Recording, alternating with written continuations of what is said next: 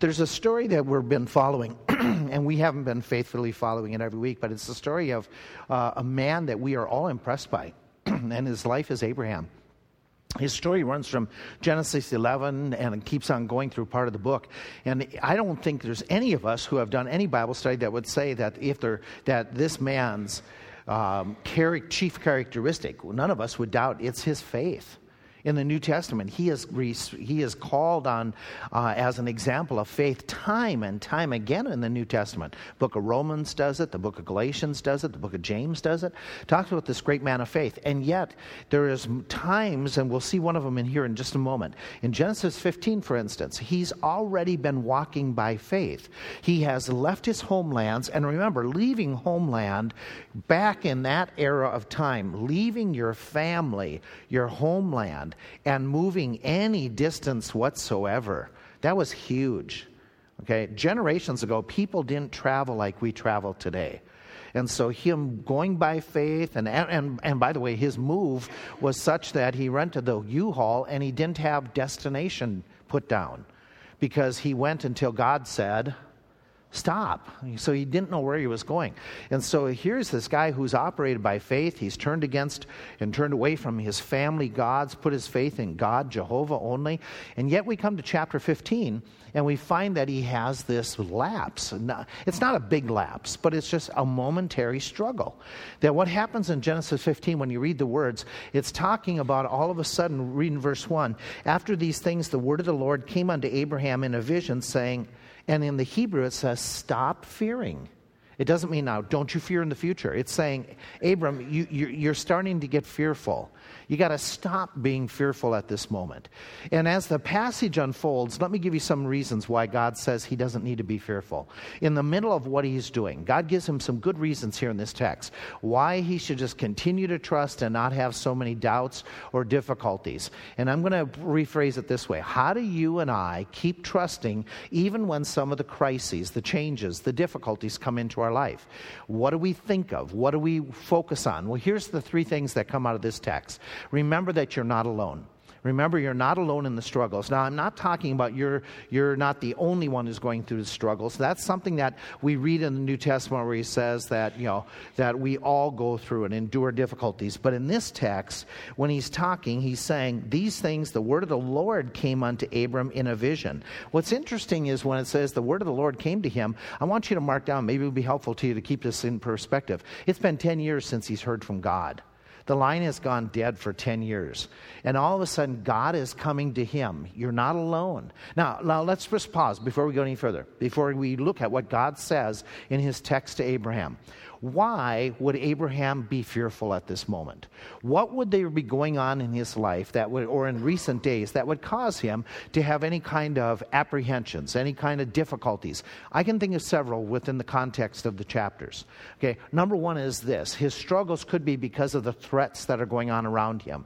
Do you remember chapter 14? He has just gone and done battle to free Lot from all those other kings, five other kings, who had invaded the territory. You read in chapter 14 14 that there was a group alliance of five kings that had conquered and have had tribute from all the different city kingdoms around Abram.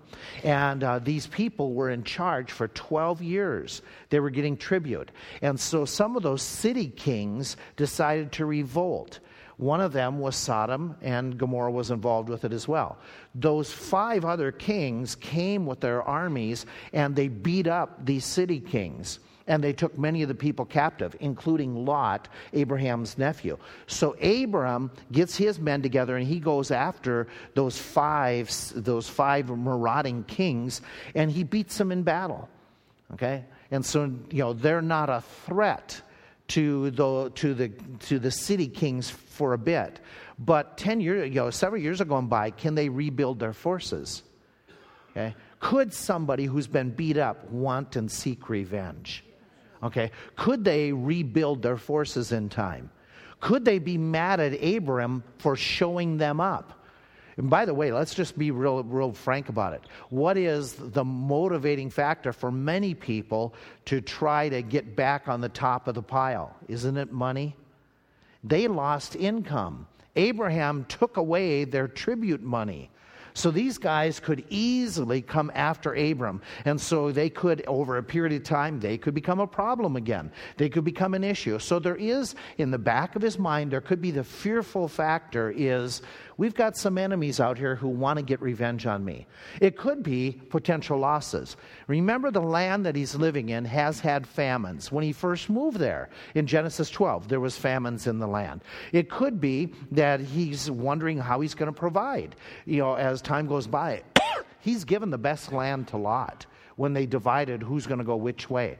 It could be that he's in chapter 14, he's given up the rewards and the tribute money that the king of Sodom was going to give him. And he said, I don't want it. But if all of a sudden he has a bad crop, Remember, he's got lots of servants. Some of you know what this is like. It's not just the pressure of providing for yourself, but if you're running a business, you're providing not just for yourself, but who else? All those other people who work for you and that can be added pressure. And so that could be a fear factor that he's struggling with. Another fear factor could be the passing of time. As I said, it's been 10 years since he heard in Genesis chapter 12, verses 2 and 3, where God said, You're going to have generations, you're going to have nations come out of you, and they, whoever blesses them shall be blessed, whoever curses them shall be cursed. But 10 years have gone by, and there's still no child. There's 10 years going by, and quite frankly, he and his wife are not getting any younger. Okay? And God hasn't spoken to him. There is no, no reference in the scriptures that he's even had a vision from God, a dream from God, or even heard a tweet from God. There's nothing. You and I, we have the Word of God. We can go to it every day, but he's got nothing. And so time goes by. You know, if you haven't heard from somebody for a year, you begin to think that maybe Maybe something happened to them. Or maybe they f- forgot you. Maybe they're preoccupied. Maybe God has kind of just forgotten about me here in this desert land and he's busy with other people who are more important. So there could be a fear factor there. Now, some of you can relate to that. Have you ever been, been afraid, quote unquote, that your prayers aren't being heard? That God has just kind of left you on a shelf. There could be a fear factor of this, his personal tendencies. Here he is, you know, he's the type of guy that he wants to resolve things. He's, a, he's the, you know, type A personality. He's the one that, you know, he moved I mean, not many people would move and pack up their whole family and leave their clansmen, but he did it. Not just once, but twice. Not only from Ur, but from Haran as well. And then he's the guy that's taking the initiative to resolve issues when all of a sudden Lot and he were, their tribesmen were having problems. He's the one to all of a sudden, let's go fight a war against people that, you know, we don't know all of their, their resources and their battle. But he's the type of guy who sitting still is tough.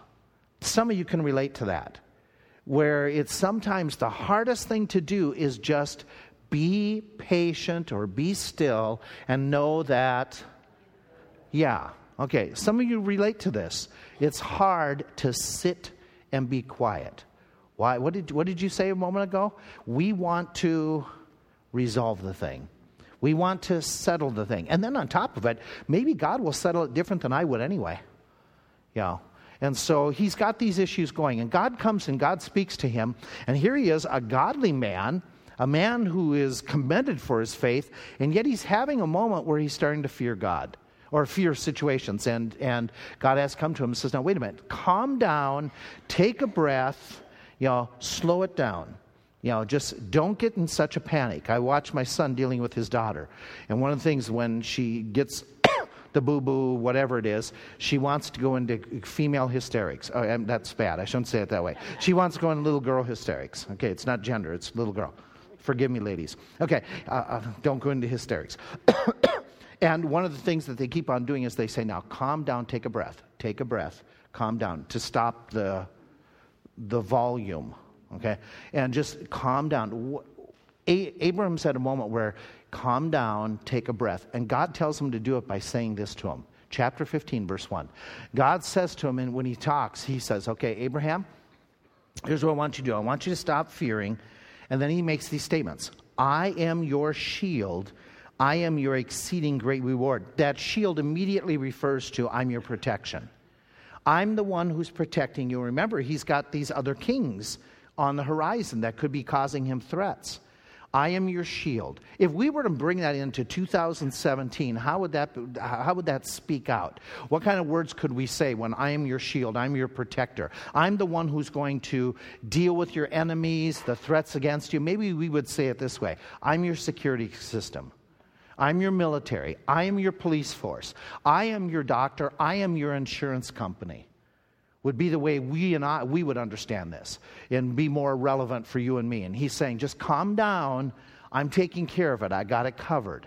And then he says, not only am I your shield, but what's his next line in the same path, in the same verse? I am your what? Okay, exceeding great reward. Anybody have another translation for that? Okay, the idea is I'm your riches. Okay, I'm the one who's taking care of your, your needs, your provisions. We would have this idea that if he, was, uh, if he was nervous about financial loss, loss through a famine, loss through a raiding, whatever, God's saying, I got it covered. We, if God were speaking to us today and using modern terminology, he'd basically say, I'm your retirement plan, I'm your bank account. I am your banker. I'm your, your financial advisor. I got it covered. Calm down. I'm your social security plan. I'm it. Then God says something else to him. God goes a little bit further in verses 4 and 5. Now, watch what he goes on. He says, And behold, the word of the Lord came unto him, saying, This shall not be your heir. Why, why does that happen? Because look at verses 2 and 3.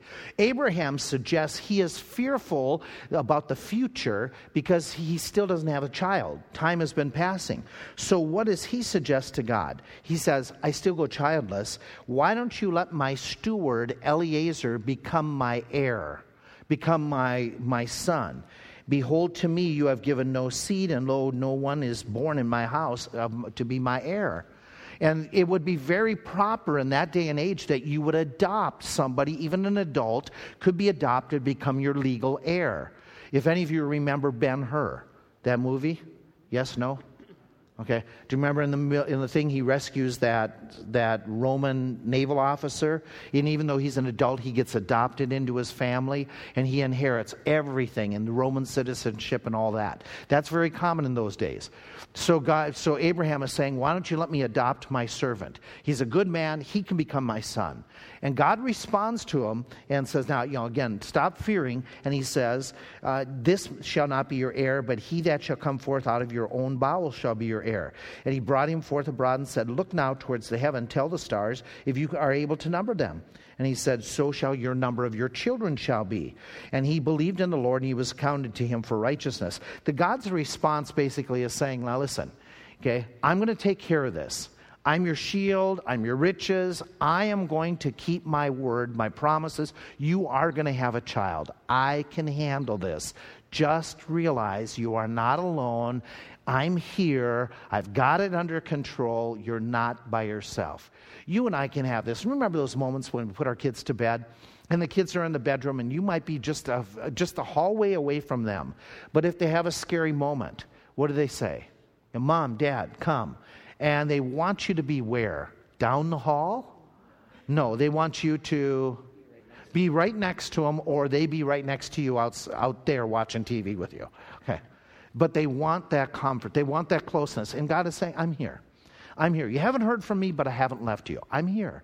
I'm your shield. I'm your riches. I'm going to keep these, keep what's, what's needed. Don't worry about it. I will never leave thee nor forsake thee. That idea, lo, I'm with you always, is very important for Abraham to remember. That in the middle of his crises, when he's got those moments that are all of a sudden you hit the bumper of a gypsy, he comes after you and chases you, you get back to your apartment and you're just in a panic and you don't want to go out anymore and drive.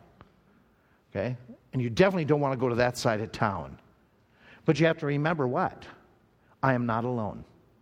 I am not alone. Why? Because the Lord's with us. He gives them another comment here.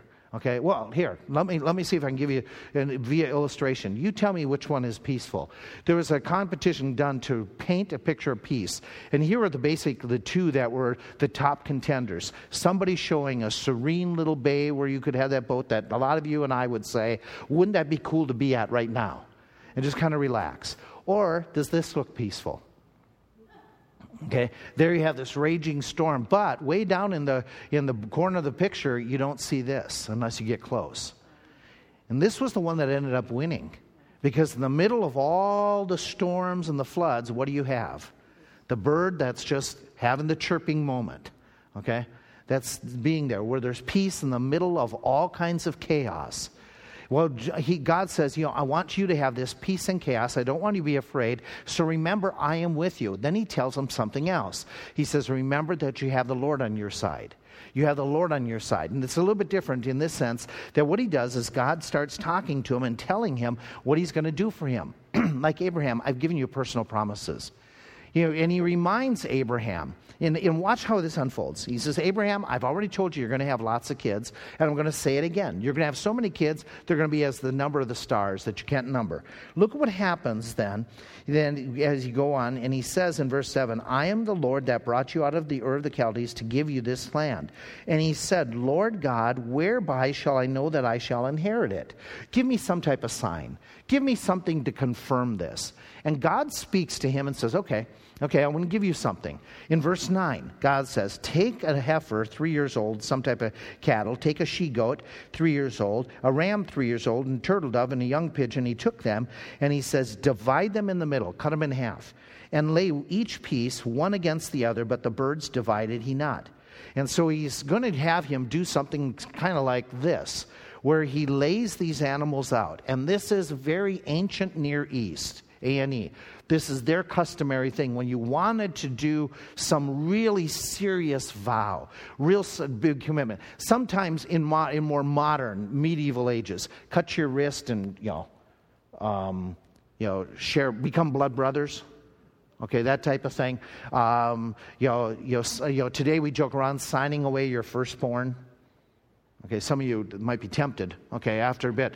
But, you know, that means you're really, really serious. Well, in those days, you take this animal, you cut it apart, and you walk through it, and you're saying basically what? If I don't keep my end of the bargain, this is what's going to happen to me. This is so serious. I am really, really serious about this. This is a, this is a covenant that I'm making. And what, hap- what God says is, you do this, lay the animals out. And as you go through the passage, what happens that night, it says the sun goes down, a deep sleep on Abram. And then he goes on, and he, God says to Abram, verse 13, Know of a surety that your seed shall be a stranger, etc., etc., etc. And it goes down to verse 17. It came to pass that when the sun went down, it was dark. Behold, a smoking furnace and a burning lamp, fire some type of fire is going to pass through those pieces. Remember, fire is representative many times of the presence of God. The burning bush, the fire that showed up at Solomon's temple, uh, the fire that comes down from heaven. In the same day, the Lord made a covenant with Abraham. This torch, this lamp, this representation of God passes through these critters and basically saying, I am committing myself very seriously. I'm giving you my word that I, this is my oath. I will keep my word. You shall have children, you shall be able to possess this land. And so God's giving his promise, putting it, he's signing on the dotted line, and he's making it very, very clear. Now, in the middle of this, verse 11 is interesting. In verse 11, he says that the animals are there, and all of a sudden the fowls come down, and they're after the carcasses. When he says the fowls, what kind of birds are you picturing here? okay, the vultures, the crows, you know, the uh, you know roadkill birds, okay, showing up to get something. And so Abraham is going to chase them away. Now, wh- what is that all having to do? And then look a little bit further. It says, And when the sun was going down, a deep sleep fell on Abraham, and horror of great darkness fell upon him. What's interesting is uh, many different authors conclude that what this is is this is giving us a sense that even though God is going to fulfill his promises, there may be some conflicts. There may be some challenges. There may be some attacks that may come.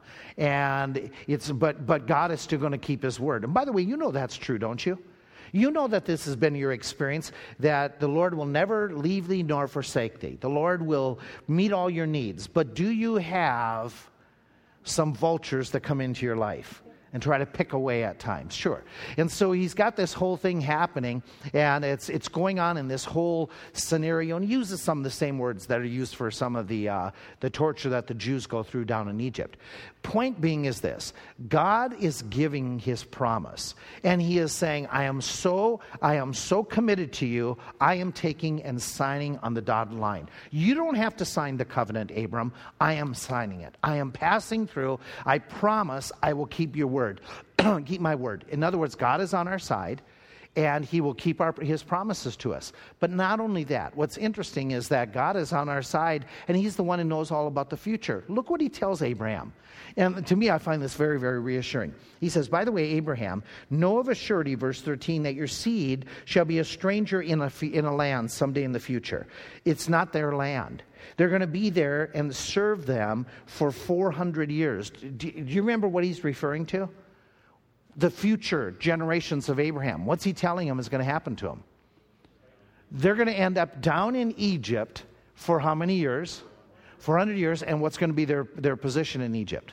They're going to be slaves. This is hundreds of years before it happened. God is saying, here's what's going to happen to your kids. Here's what's going to happen to your children. Then he mentions in verse 14, he says, okay, they're going to serve there, but then they're going to come out. They're going to survive as slaves and they're going to come out. I, I, know all about this, God's telling them. And when they come out, they're going to come out with great substance. In other words, they're going to get the riches of the people who were their captors. And then he tells them as he goes on, in the fourth generation they shall come hither. Oh, and let me back up. He says in verse 15, he says, Abraham, um, you're going to live to be an old man. You're going to live to an old age. And he tells them in verse 16, Your generation shall come back into this land where the Amorites are, the land of the Canaanites. What's interesting is God is giving him future history. God is telling him, You can trust in me right now because I know what's going to happen in the future. I know what's going to happen in your life. I know what's going to happen in your kids' lives. And I know all about your future. You and I, you and I, we, let's see if we can pretend how one, one uh, fellow was describing it. We go down to Memorial Day Parade here, and whether it be in Palmyras or here in Lebanon, and we have these parades. And the way you and I usually sit and we watch them, we pick our spot on the street corner and we watch, and we only see one thing come at a time, correct? We can't see the whole parade. But who could see the whole parade? Okay, somebody from a loftier position could see what's all coming and what's all ahead, even before it comes down the street. Doesn't God have the lofty position to know what's coming down the road in our life? To know exactly and to know, okay, I, I, maybe I should position this, this, this, so that when it happens, it's at this time. I'm amazed by the divine providence of putting things into our life before we know that they're happening. Okay, here, I'll, I'll take you to a scenario you're all familiar with. Two years ago, Mark and Orab Pereira were wondering where is God moving them from the ministry that they have in Albufeira where he was working and he was the pastor of that church, but they were very convinced that God wanted them to turn that over to another Portuguese pastor. They left that church. They were uncertain where God would have them to go. They prayed, they fasted. They finally came to a conclusion we think the Lord is leading us towards Castelo Branco, where Alan and Barb were, and just to give assistance for a period of time. Nobody knew there was going to be a cancer. Nobody knew Alan and Barb would have to step away from that ministry, and somebody needed to be there to keep the church going, to keep the camp ministry going. Nobody knew that except for God. Did God have, or have that all orchestrated already ahead of time? So that the ministry that many of you have gone and invested time and energy could continue to flourish and prosper? God is in control. This isn't, a, this isn't a surprise to God. When somebody says, oh, the x ray showed up something, God knows what's happening. He can be working and coordinating and bringing the right people at the right time because God knows our future. We don't have to worry. We don't have to be fearful. Why? Because our God on our side knows our future and our God is faithful to us. He not only gives us promises, He not only knows our future, but He is faithful. Look at how He says, and Um, and it was already mentioned, Jane, I think you were the one that brought it up, where you said that when, when moments come, you think back on God's faithfulness. Look at verse 7. That's exactly what God has Abram do. He says, I am the Lord that brought you out of Ur of the Chaldees to give you this land to inherit it. I've already been working in your life. Look back at what I've done for you. I brought you a long distance. I've kept you through a famine. When you went down into Egypt and almost lost your life, I took care of you. When you went into battle, I was there by you. And so he's telling him that he's the one who's been faithful up to this moment, all this time, and reminding him that no matter what happens, he has been there. He has been guiding, he has been protecting. So he's saying, You can trust me. Now, folks, remember back, some of you won't remember this, but back in 1982, there was a real fear, scare situation in the U.S. There were several bottles of Tylenol, I think it was the Chicago area, wasn't it? That they were tainted with cyanide. Do you remember this? that there was that, and several people died of this. Those people had total faith and total trust that their medicine that they were taking was not tainted. Okay? Their faith wasn't, the, wasn't what was bad, it was the object of the faith. What we're talking about is that you and I have an object of our faith that will not fail us, will not trick us, hasn't been, hasn't been tainted. It's God. Nothing has tainted him, nothing has polluted him. He is faithful. He does know the future. He is with us. He is coordinating things. He will keep His word. And He says, You don't have to fear because I am a solid object where you can put your faith in. And so, what we have in this story is Abraham basically being told, hey, listen, I'm on your side, and I am able. And he's just told him, I am able to control national organizations. I can move kingdoms, and I will move kingdoms. Your generations will become slaves, they'll become freed. He says, I am so powerful, I can, re- I can take care of natural you know, natural order, like your body, Abraham. Your body and your wife's body, they're beyond childbearing years, but I can handle that. I can take care of that. He's telling him that basically I can fulfill any and all promises. That's how big, that's how great I am. And he says it's good to have God on your side. Gives him a third, a third encouragement for trust, and that's you're going to be rewarded. You're going to be rewarded. He says in this passage, okay, you're going to have children, you're going to have heirs if you trust me. That's the reward for Abraham. He tells him that your offspring are going to survive, you know, the Exodus, uh, the the slavery, and enjoy the Exodus this. He tells them that you're going to end up, your generations will come back to this land after the time of the Amorites, that they will be there. But verse 6 is your most classic verse. It is quoted multiple times in the New Testament. It was counted unto him for righteousness. You know what he's saying in this text? He is saying, Abraham, here's your greatest reward by trusting me. You have salvation. You receive salvation. What better gift is there, folk, what better gift than to know we're going to be in heaven one day forever and ever? What, what more do we need? And, and we want. But what more do we need than to know our whole family could be together in heaven forever and ever? That's just the most precious gift, the most precious promise.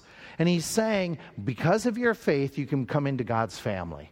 Now, God's given us lots of rewards. God has promised us beyond that lots of things. But if we have faith, He's promised us salvation, answer our prayers, His, His peace that passes all understanding. I'll take care of your daily needs if you have faith in me. I'll, I'll you know, those of you who have given up parents, family, friends, I'll multiply them hundredfold. I'll give you the fruits. I'll give you victory over temptation. I'll give you endurance. And then He says, on top of that, if you have faith in the middle of your crises, I'll reward you. I'll give you crowns. There is so many blessings for just walking by faith, walking by faith, walking by faith. We need to walk by faith. We need to remember that wavering trust is not acceptable to the Lord. It might happen to us, but it's not acceptable. Wavering trust is reinforced by a close walk with the Lord. Get those moments where you and God get alone, you take His word, you have that prayer time, you study, you meditate on what He's done, you meditate on who He is, and watch Him bless.